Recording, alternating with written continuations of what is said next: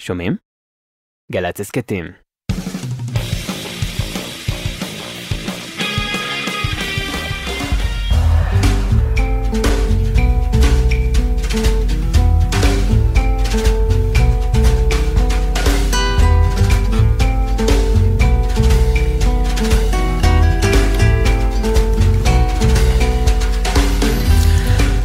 אהלן אהלן, שלום עליכם. ברוכים הבאים אל זה המקום, אל זו השעה. אנחנו כאן בזה המקום היום, שמחים מאוד לארח, חבר יקר, אורח יקר, אמיר לב. אהלן אהוד, איזה כיף להתארח. איזה כיף שהגעת לפה. כיף לי. יש לי רעיון. בואו נפצח בשיר. זה שיר שכבר לא פעם, אני חושב, פתח את התוכנית הזו. זה המקום. אתה איתי? נלך על זה? בטח. יאללה. One, two, three, four. האזנה טובה לכולכם. על רצפת השיש, מול שלוש מעליות, מחכה למשולש הצהוב, שיפתח את הדלתות, צמוד לגבר עם ריח טוב, חלום של מזכירות, מחזיק שקית עם דיאט יוגורט. בטעם פירות.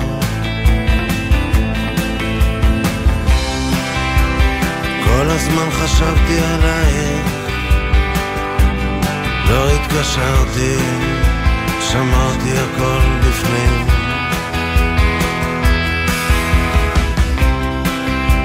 איך את מחזיקה אותי סוער, נוסע וחוזר. נוסע וחוזר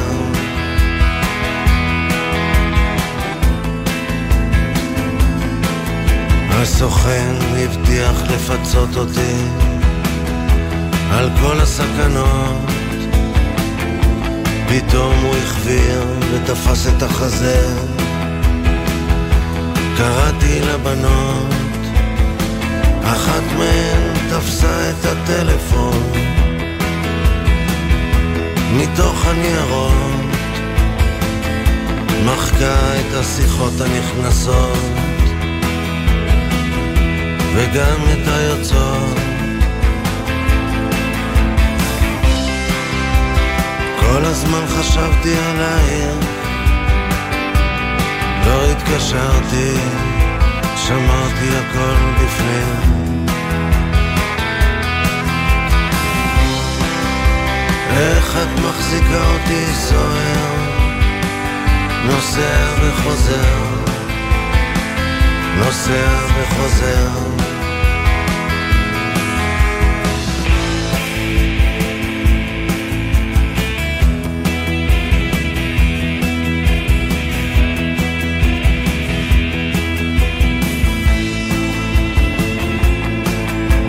רציתי לקנות לך משהו. התביישתי לבחור גילים. בסוף קניתי לילדים פאזל של סוס דוהר שתאהבי אותי יותר. וכל הזמן חשבתי עלייך לא התקשרתי שמרתי הכל בפנים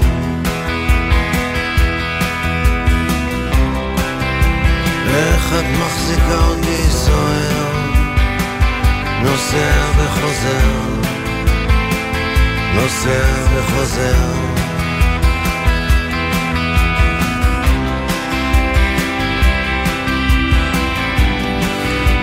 נוסע וחוזר. אמיר לב, כאן איתנו באולפן.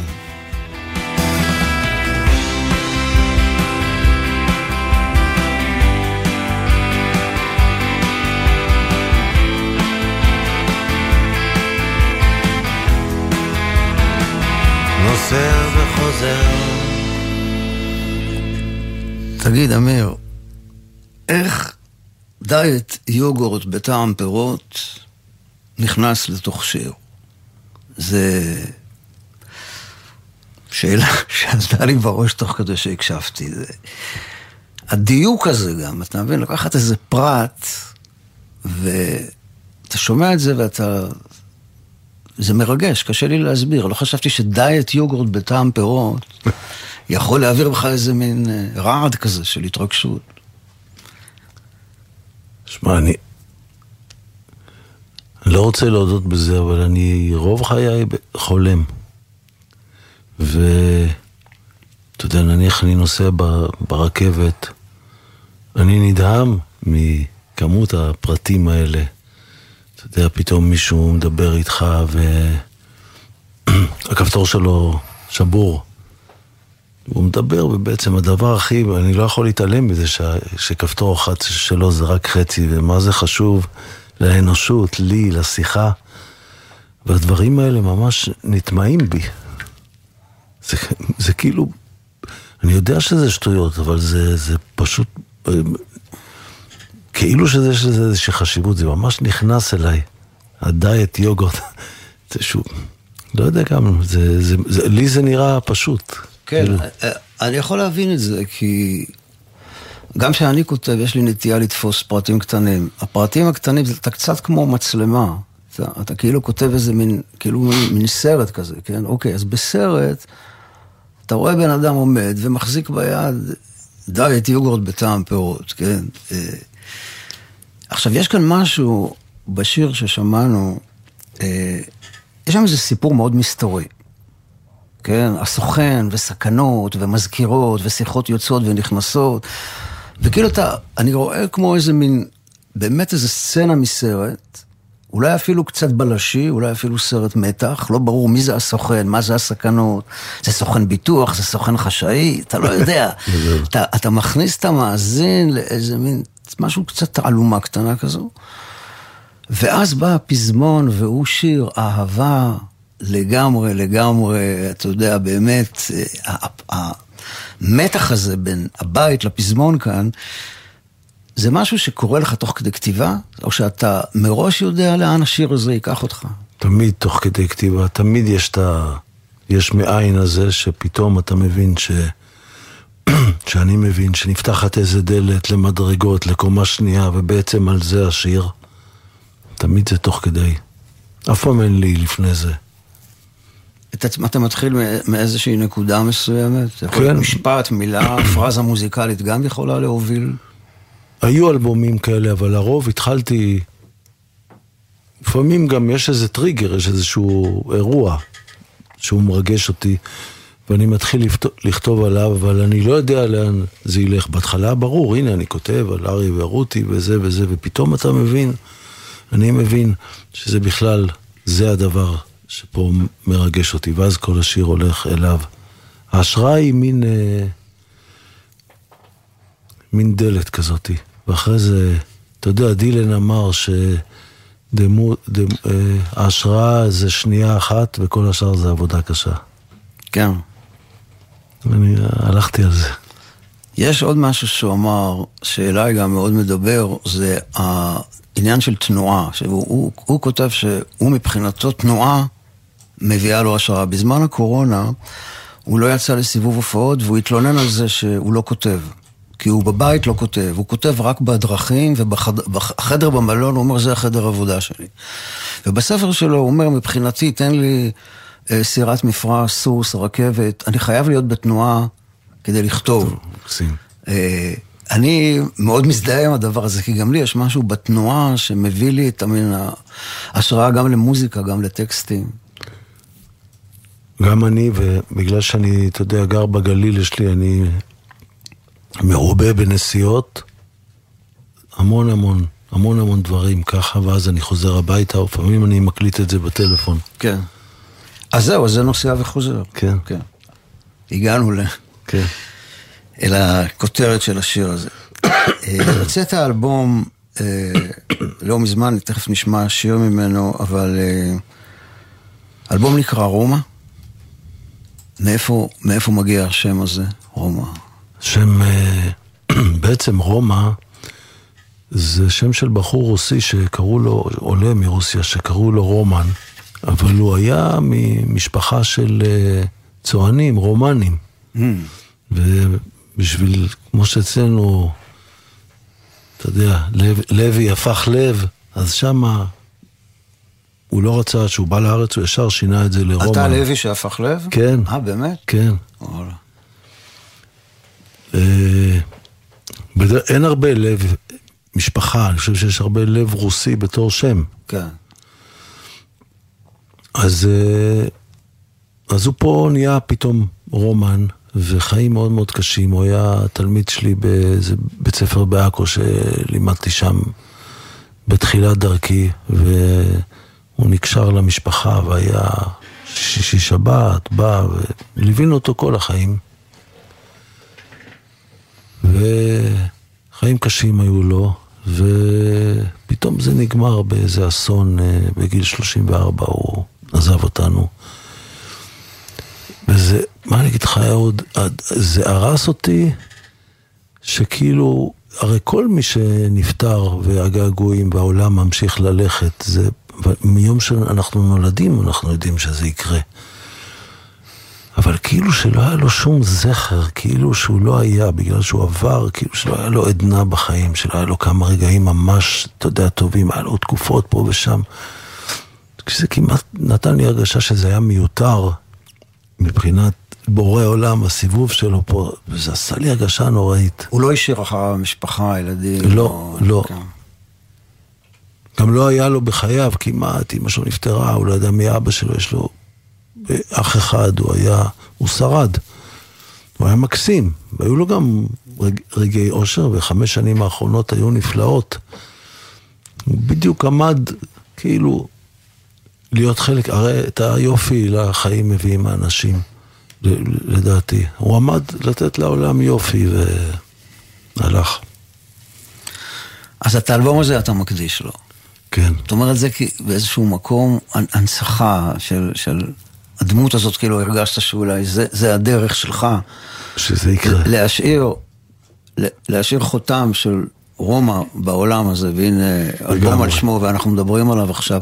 ומה זה הציור, הציור הזה שיש על העטיפה, זה, זה איכשהו, זה צילום זה קשור שהוא- אליו? כן, זה צילום שלו, שיש איזה צייר ירושלמי אה, חמוד ומוכשר, אלון קדם, נתתי לו את ה- את הצילום, והוא פשוט עשה איזה ציור. העביר את זה דרך האינטרפטציה שמאוד דומה לצילום. הדמות שלו היא נתנה השראה לשירים שיש באלבום? אין, אין שם שיר שנקרא רומא, נכון? לא. כמה שאני זוכר. לא, אבל אני גם קצת עוקב אחרי מהלך חייו, ופיזרתי את זה בכל מיני שירים, זה לא כרונולוגי. כן. יש את התקופה בכלא, ויש את התקופה בחיפה. אבל הדמות שלו נותנת, היא כל הזמן, בכל מה שאני מסתכל על ה... כל מה שהסתכל... הזווית שהסתכלתי בה והרגשתי אותה בה, בכל השירים שכתבתי, הוא היה שם. לא רק הדמות שלו, אלא גם ההחמצה הזאת, ואיך אנחנו נראים, ואיך זה עצוב לפעמים החיים, וגם השמחה, אבל... אה, יום אחד תפסיק לכתוב, אה, נהיה אחרת שאתה מבין, וכאלה. אז אנחנו נשמע את אה, העתיד קרוב יאללה. מאלבום רומא. אמיר לב, כאן באולפן חי. בכיף.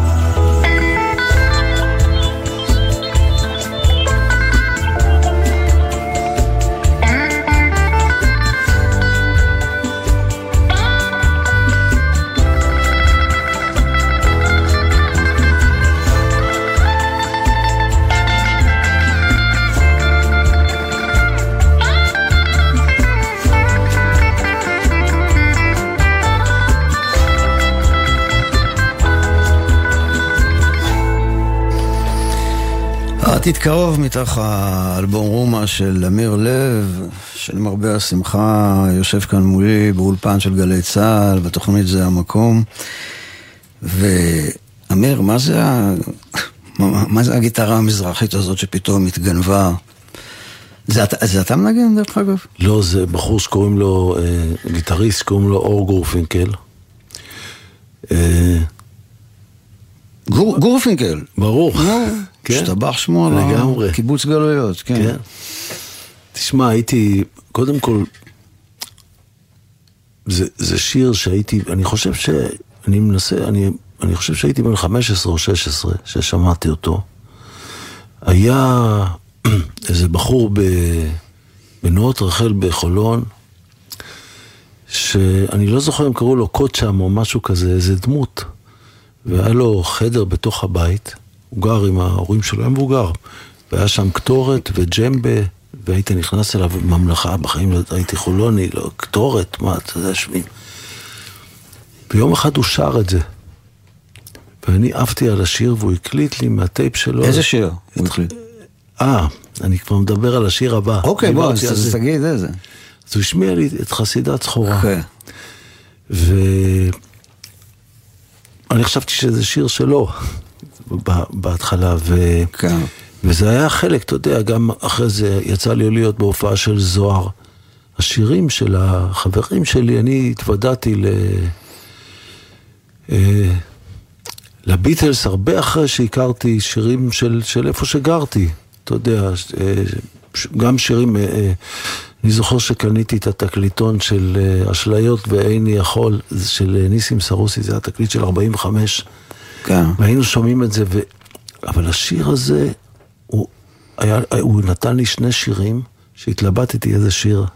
אה, היום אחד אה, של ארקין קוראי, נקרא Cemalım, זה מין רוק אנד רול עם סולם טורקי, שיר, זה שהייתי שומע אותו, זה בלופ עד שהייתה נקרעת הקלטת. זה, זה שירים שידעתי, הרגשתי את הסאטלה הזאת של מוזיקה, שאתה יכול לעצום את העיניים ולשמוע משהו מלא פעמים ואתה שוכח את העולם, ואז שום דבר שתעשה לא, לא משתווה ללעשות מוזיקה.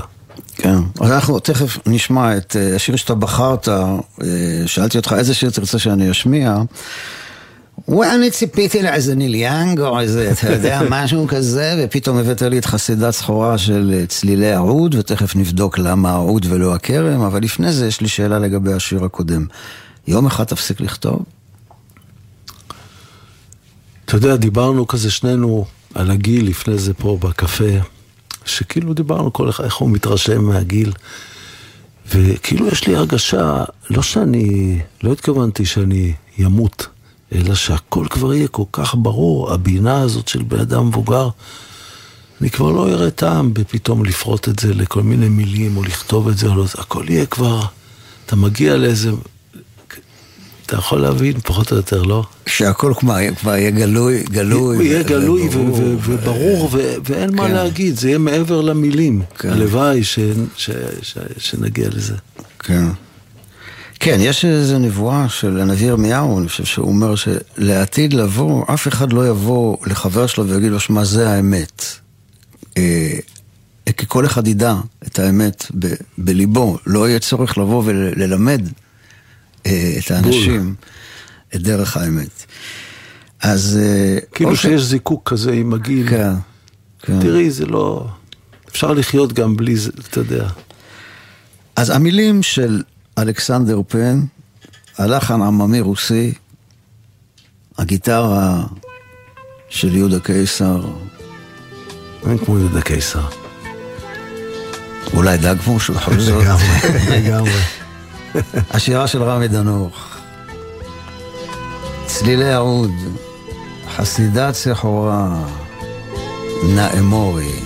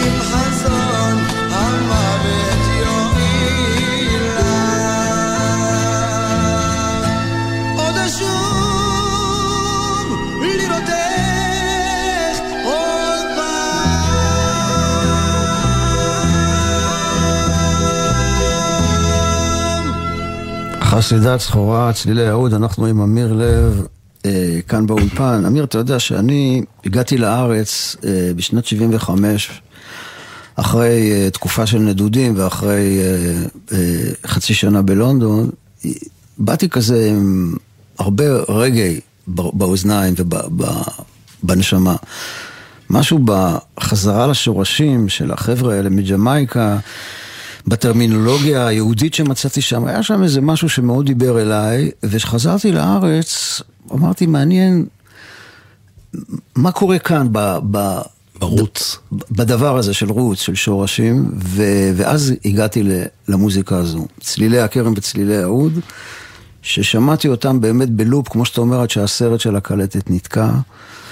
פתאום אתה שומע שם אה, אה, בזוכרי ימים ימימה ו- ושירים של רבי שלום שבזי ועם גיטרות חשמליות ומקצבים אה, מקפיצים ומרקידים כאלה ועם השירה שקצת מזכירה את השירה של הרסטפארים. והיה שם משהו שמאוד מאוד השפיע עליי. אני חושב שעד היום היה איזה משהו ב, במפגש הזה בין מזרח למערב, שקרה שם, שהשפיע באופן אה, מאוד משמעותי על, על מה שאני כותב ומנגן עד היום. ורציתי לשאול אותך, מה היו ההשפעות המוזיקליות שלך כשהיית נער? מה, מה היית שומע בגיל 12, 14, 16? אה, שמעתי, אתה יודע, כל פעם מישהו היה הופך, הופך, אתה יודע, פתאום מגיע ודוחק את השאר. אבל אה, שמעתי כמובן, אתה יודע, צלילי העוד וזוהר.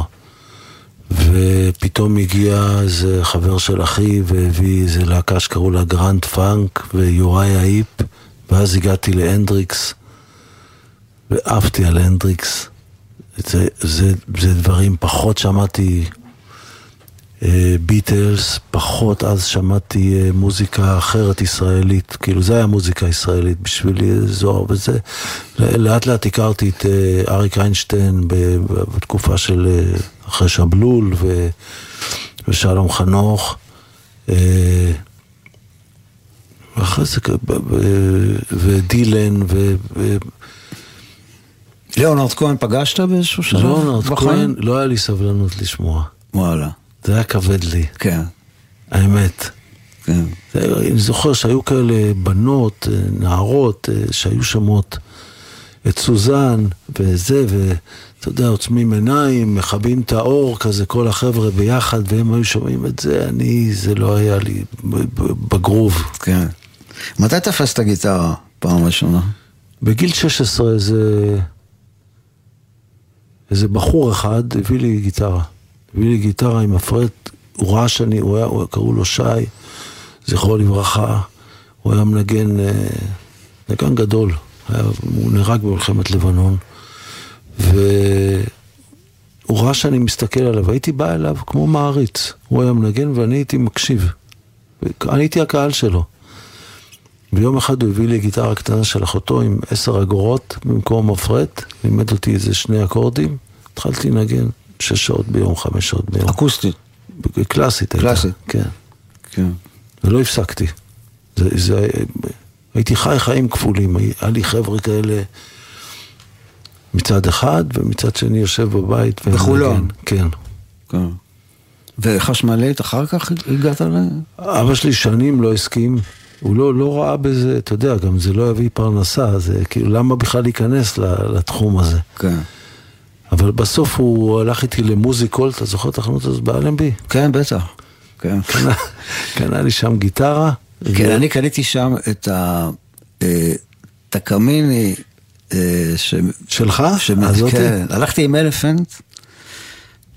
שאנחנו חיפשנו גיטרה אקוסטית, כי הגיטרה האקוסטית שהייתה לי הייתה נהדרת גילד, אבל היא, היא נשברה במהלך החזרות של מאמי, שמזי כהן חצתה את הבמה בריצה ובטעות העיפה אותה ושברה לה, ו... ואז הייתי חייב גיטרה ועשינו חיפוש, ובסופו של דבר...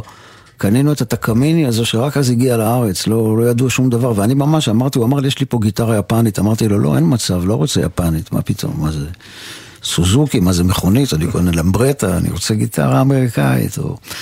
אבל התקמיני הזאת הקסימה אותה, אני זוכר שאלפנט ואני ישר נדלקנו עליה וקניתי אותה. שם במוזיקות. כן. אז גם אתה קנית שם. אז אני קניתי שם, ואז היה פעם פטיפונים כאלה, שהלמעלה שלהם היה רמקול, זה היה כמו מזוודה. Garrard. כזה כן. סטייל Garrard. כן, אז הייתי מחבר את זה, כן. ומנגן עם ה... הזכרתי את אה, יוסי אלפנט, אתה, הייתה לך איזו תקופה קצרה שעבדת איתו, ניסית לעבוד איתו. לא, נכון, אבל- קצת לפני שהוא נפטר זה היה. ממש, עבדנו ו... ו... ועשינו, זה היה חדר חזרות אה, שקראו לו פאפה, זה היה בפאתי אה, שוק, אה, שוק, שוק הכרמל. וישבנו שם, כבר, כבר כמעט גמרנו את האלבום בחזרות. ועוד עוד דיברנו על הנקודות האלה. יום אחד הוא בא אליי והוא אומר לי, אני חושב שלא סיפרתי לך את זה אף פעם. הוא בא אליי והוא אומר לי, בסוף החזרה, לאהוד יש הופעה בתל אביב, בנמל, ב, לא בנמל, בחוף. בחוף, כן. כן. ואני רוצה להפתיע אותו, תביא את הגיטרה שלך. בסוף החזרה בפאפה. לוקח את כן. הגיטרה שלי עם הקייס, היה לי פנדר טלקסטר שחורה, לקח אותה עם האפקטים והלך אליך. מפה אני לא יודע מה היה. כן. אחרי כמה ימים, לא, כמה זמן, שבוע אחרי זה הוא נפטר בערך, או משהו כזה, שבועיים או משהו. שבועיים.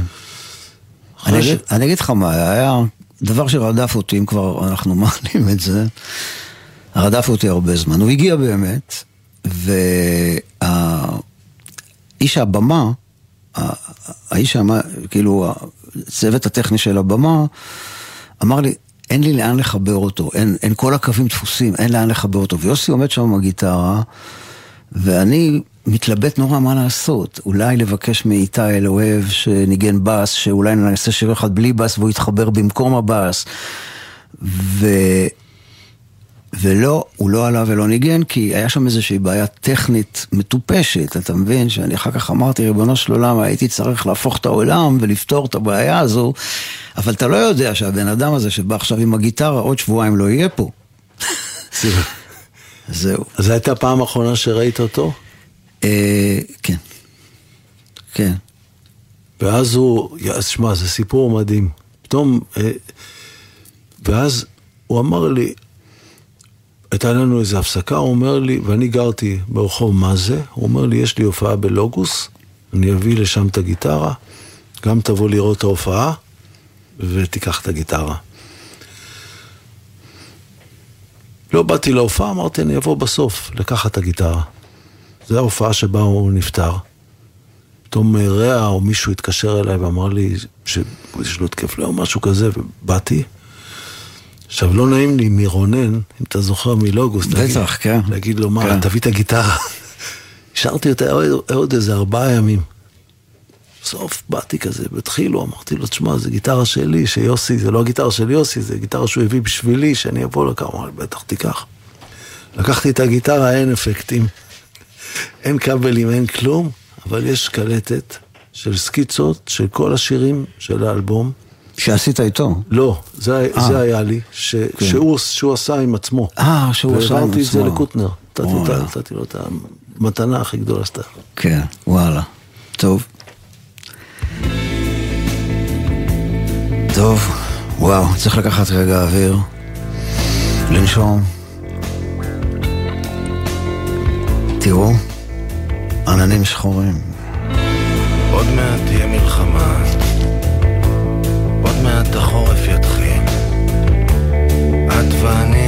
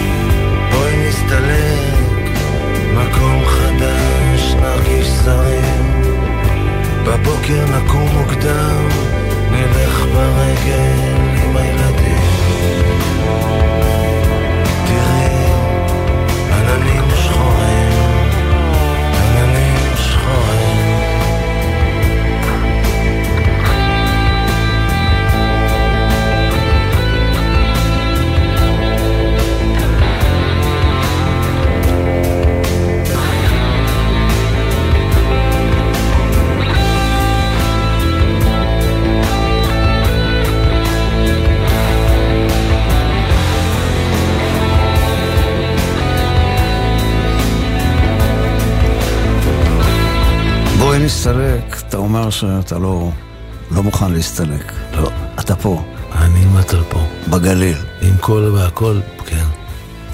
בגלל זה אני פחות, אני ממעט לשיר את השיר הזה, כי אני לא, לא חושב בואי נסתלק, אני יודע שאני אהיה פה כל החיים. אני אוהב את זה גם.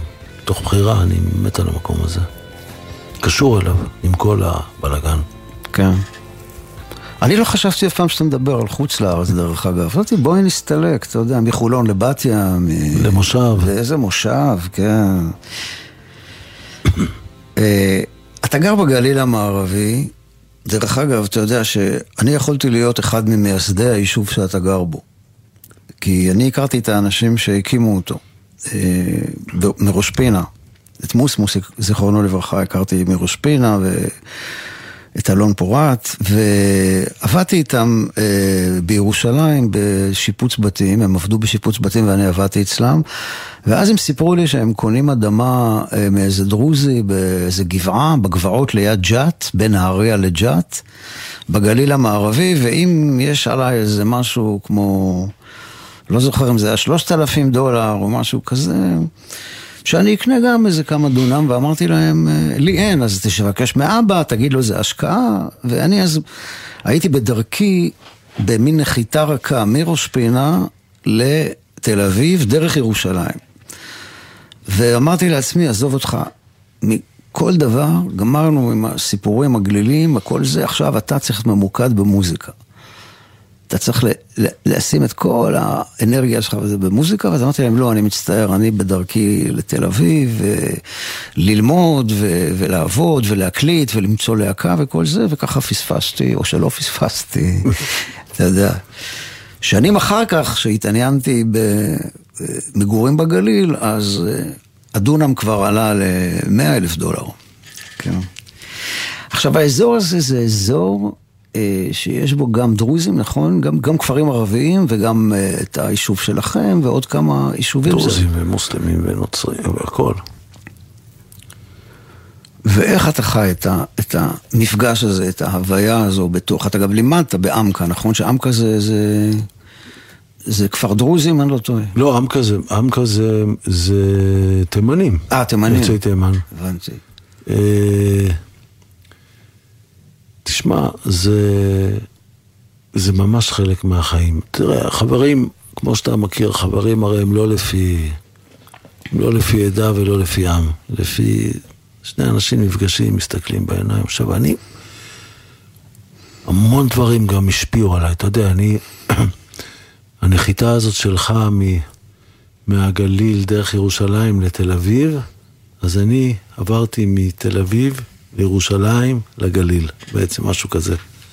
היה לי איזו תקופה בירושלים, חזרתי לתל אביב ולגליל, אבל גם עברתי את ה... וכל הזמן, אתה יודע, אתה הולך ברחוב בכפר יאסיף, עד היום, עובר מולך בן אדם שאתה לא מכיר, עושים ככה עם הראש, מין נימום כזה, ואני... אני הוקסמתי מזה. זה עד היום, כאילו שני אנשים שנבראו, חיות לא, כנראה לא עושות ככה. מה יותר, זה קוסמופוליטי, מה זה, זה פסיכי, הולכים ברחוב, רואה אותי, מין אהלן כזה כבוש, זה, זה, הייתי ממש, אתה יודע, לפעמים הולך ומחכה שזה יקרה, כשבאתי להקליט והייתי עושה ככה עם הראש, וה, והעניין הזה שאין אין בתי אבות אה, מוסלמים ו, ונוצרים, הם בבית, הם בבית. במשפחה. כמו אימא של סלם, חבר שלנו הייתה בבית, גרה איתם, זה כזה מקסים בעיניי. כן, שישנה דובק פילטר עד גיל 90, כן. לגמרי. אז אני, אני בתוכו, אני, אני ב- בסוג של, אה, אתה יודע, הכל, זה כל כך יפה וזה כל כך כבר חלק ממני. פתאום לבוא להגיד שלום, לדפוק בדלת, פחות בתל אביב, לא יודע. אתה עושה גם קצת בחקלאות שם? עובד אדמה, מה שנקרא. יש, אה, למדת, לא, למדת, אה, כן. למדת את זה. עכשיו גיליתי ששנינו היינו גננים באיזה, הייתי גנן בשביל להתפרנס, הייתי עושה גינות. כן, גם אני, אתה יודע, אבל גנן זה גם אותיות נגן. אה, אז השתננו רק בס... אז אה, אני עושה, יש לנו, זה, אני מגדל זיתים לשמן, ויש לנו איזות, וואלה. תרנגולות וירקות בקיץ. אה, אז יש, סבבה, כן. אחלה. אני גם חושב שכתיבת שירים לפעמים זה קצת מעשה חקלאי. זאת אומרת, הרבה פעמים אני מרגיש שאני נכנס לחדר עבודה, זה כמו להיכנס לגן, ולראות עם השיר, מה קרה לו. השיר שהתחלתי לפני שבוע, הוא צמח קצת, הוא צריך לצמוח עוד קצת, צריך להשקות אותו, צריך לעדור אותו, שהוא נבל והוא כבר לא, אתה יודע, זה כאילו, אתה... אתה וואי, זה, זה מקסים, אהוד, אף פעם לא חשבתי על זה, זה פשוט ככה. זה כזה יפה לתאר את זה ככה. כן. אז, אה, אז נראה לי שזה הזמן לשמוע את אוקטובר, נכון? בטח. זה שיר שכתבת דווקא בעקבות אה, אירועים קשים שהיו באוקטובר המר, נכון? כן. ש... שהיה את ההתפרעויות של אה, תושבים ערביים, גם באזור הגליל. כן, ואז, הם, ואז, אתה יודע, ואז מישהו מהם הסביר לי ש... שאוקטובר, יום רביעי זה יום מנחוס, לא עושים עסקאות ביום רביעי, לא מתחתנים ביום רביעי, אם קובעים משהו עם חברים ביום רביעי, הם לא ייפגשו, אתה מכיר את זה? לא. יום רביעי זה יום לא, רע. לא ידעתי את יום רביעי זה כן. יום לא טוב. וואלה. בדיוק כמו שאצלנו יום שלישי זה יום מעולה. כן, יום רביעי זה יום מנחוס, ואוקטובר זה חודש מנחוס. וואלה. טוב, בוא בכל זאת נשמע כן. את אוקטובר. מקווה שלא יעשה לנו מנחוס. לא, מה פתאום. בכלל לא.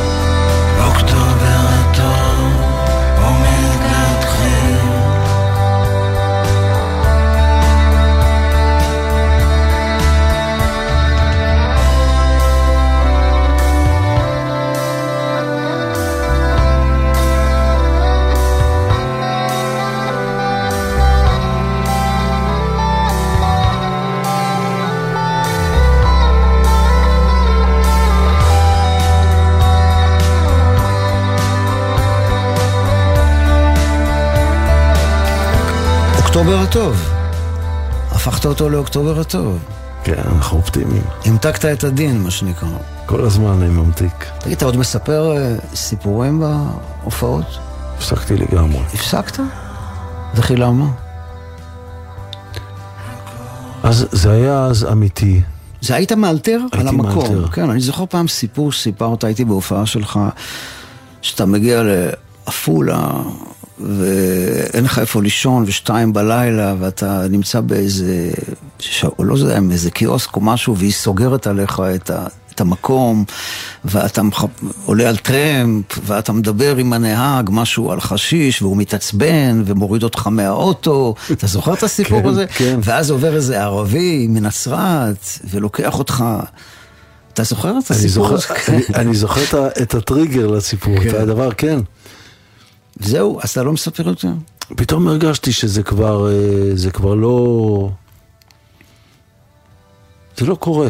כן. ואז אני צריך לעשות את זה, או להכין את זה, ואמרתי, לא, מה, אם... חשבת פעם לכתוב ספר סיפורים?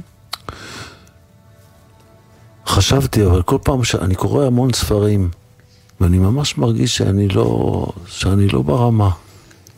אני חושב ש... אני לא יודע אם יש כאן עניין של רמה או לא. לא רמה, אתה יודע מה אני מתכוון? כן, כן, אני לא יודע אם יש כאן רמה או לא, אני מרגיש שכאילו השירים שלך, כל. כל שיר הוא בעצם כאילו איזה מין, כמו שדיברנו בתחילת התוכנית, כמו סרט קולנוע כזה קצר, יכול להיות גם סיפור.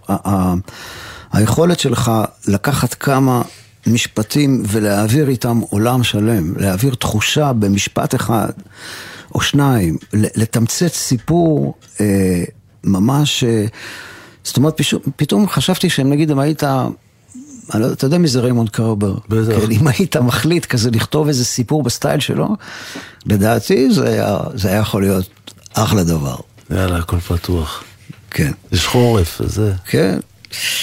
בכל אופן, אה, אנחנו כבר, וואו, לפני סיום, ואנחנו נסיים, או שאולי יש- יישאר לנו זמן לעוד שיר אחרי זה, אבל אה, עם שרשרת, שמסיים את האלבום האחרון, נכון? רומא.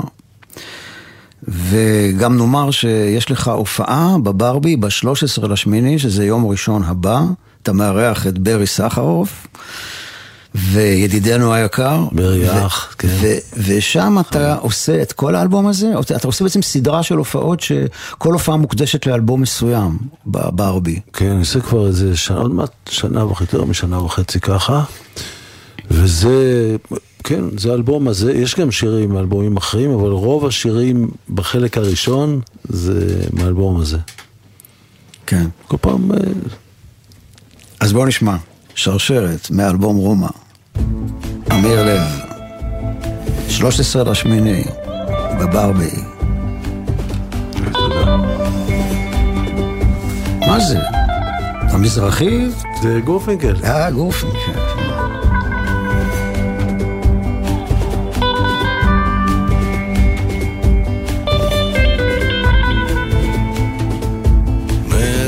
כן. מעבר לכבוד, יש אותך ואותי, הכל פתוח,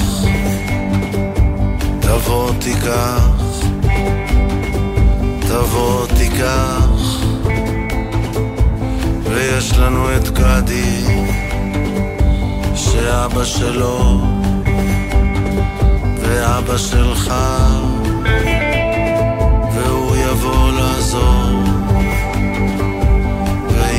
נצטרך גם אנחנו נבוא. גם לאחותו. שהיא אחות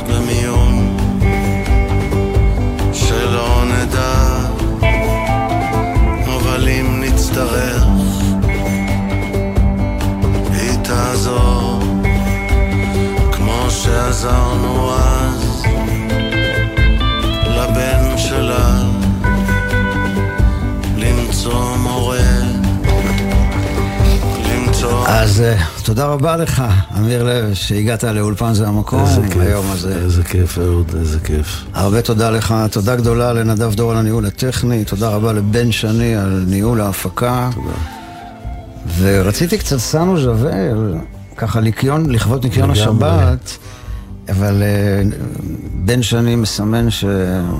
יש לנו כמה אזל שניות זמננו, אז אולי בתוכנית הבאה לגמרי. ניקח את אני הסאנו אספיק של- רק לאחל אה, שבת שלום למודי סבג שעובר תקופה קשה, ונראה לי עשינו את זה שנינו. שבת שלום לכל המאזינים ומאזינות היקרים. סוף השבוע.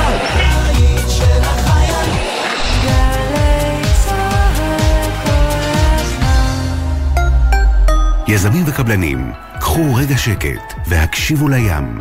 הוא קורא לכם, הוא קורא לכם שלא להחמיץ את המכרז החדש של רשות מקרקעי ישראל ברובע שירת הים בנתניה. לאחר שיקום הקרקע והחזרת החוף לציבור, יצאנו לדרך. שמונה מתחמים למגורים, תיירות ופנאי, במיקום מושלם ברצועת החוף בנתניה, עם ים של אפשרויות. יזמים וקבלנים, אל תחמיצו את ההזדמנות. לפרטים ולהגשת הצעות, היכנסו לאתר רמי. מועד אחרון, 14 באוגוסט. רשות מקרקעי ישראל. איך הזמן טס? היום את לוקחת אותה לגן, אבל הופ, עוד רגע את חוגגת לבת מצווה ומלווה אותה בלידה. לא תזכרי שהיא פעם הייתה כל כך קטנה.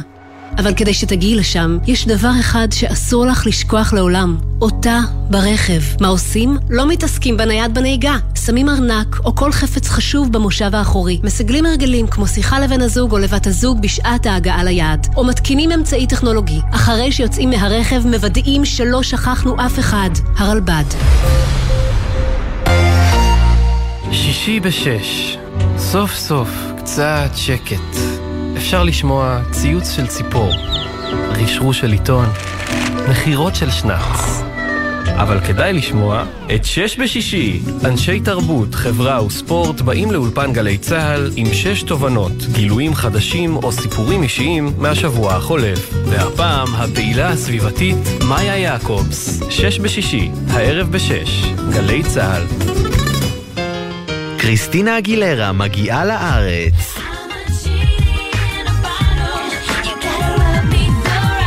ולכבוד ההופעה, ענבל גזית איתכם בשעתיים של כל השירים האהובים. מחר, שתיים בצהריים, גלי צה"ל. כשהשמש עולה כשהשמש עולה, נפרדים מחופני כהן, זיכרונו לברכה. מופע מיוחד לזכרו, בהשתתפות שלמה ארצי, הפרויקט של רביבו, ציון גולן, מיקי גבריאלוב, אביבה אבידן, שגיב כהן, בועז שרעבי, יהודה קיסר, רמי דנוך ואבנר גדסי. מנחה ירון אילן, ניהול מוזיקלי, צור בן זאב. שני, שמונה בערב, בית העם היכל התרבות רחובות, ובשידור חי בגלי צה"ל. מיד אחרי החדשות, יהורם גאון.